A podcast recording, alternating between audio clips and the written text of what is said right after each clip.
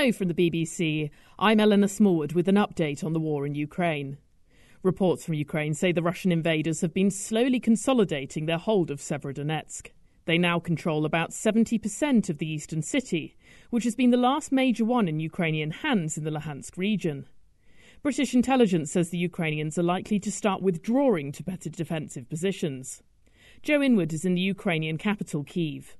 What we've seen is a gradual process of Russian forces pushing in, Ukrainian forces generally withdrawing either under fire, but sometimes they say in a sort of tactical retreat. And what they're doing, it seems, is pulling back towards the river that runs just to the west of the city of Severodonetsk. And what we think the Ukrainians are going to be trying to do is that they're going to try and retreat across the river and use that river as a natural defensive position. We've seen in this conflict that river crossings are incredibly dangerous, uh, that the Russians lost an entire battalion tactical group uh, in one failed river crossing. Uh, and so I think what we're going to see is that as the new Ukrainian strategy. The Ukrainian president has warned that divisions in Europe will create opportunities for Russia, which he said is already controlling a fifth of his country.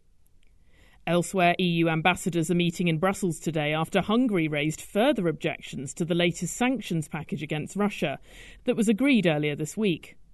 At a previous summit, Hungary raised objections about banning imports of Russian oil and won major concessions. Now it is objecting to the inclusion on the list of Patriarch Kirill, the head of the Russian Orthodox Church and a supporter of President Putin's war on Ukraine. Senior officials have told the BBC that the Hungarian Prime Minister Viktor Orban didn't object to the Patriarch being included on the sanctions list at the earlier EU summit. A spokesperson for the Polish government, Piotr Müller, called on Hungary to withdraw its objection to allow the package to pass. Our position is clear. This attitude of Hungary, despite the fact that the decisions of the European Council summit were adopted, worries us because the framework of the six package of sanctions, which includes crude oil, has been accepted.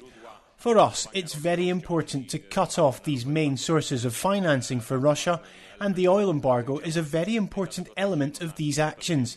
And that is why we unequivocally appeal to Hungary not to block this process any further.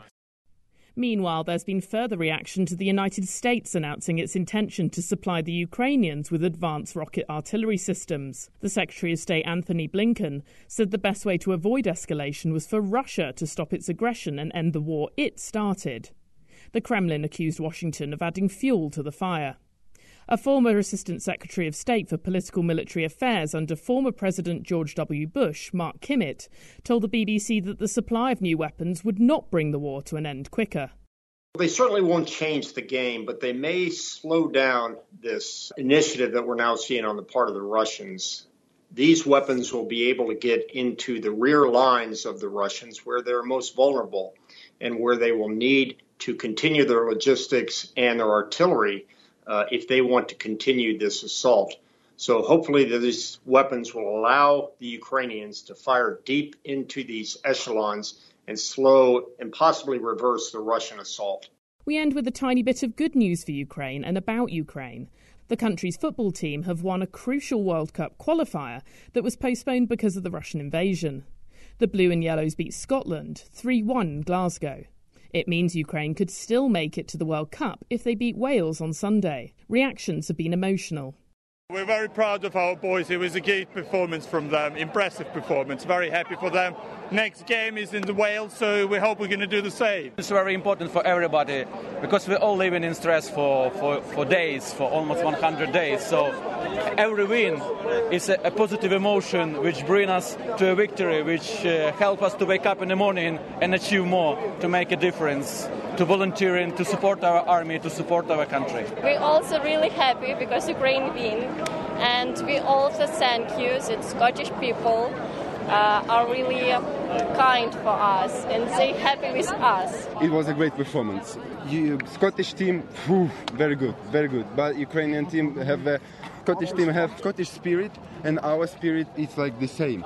But uh, for the moment, because we have the war right now, we need to survive. We need we need to show the world our human being, uh, how we strong. I don't know what to do, and I'm so happy because we won, and you know we can be happy.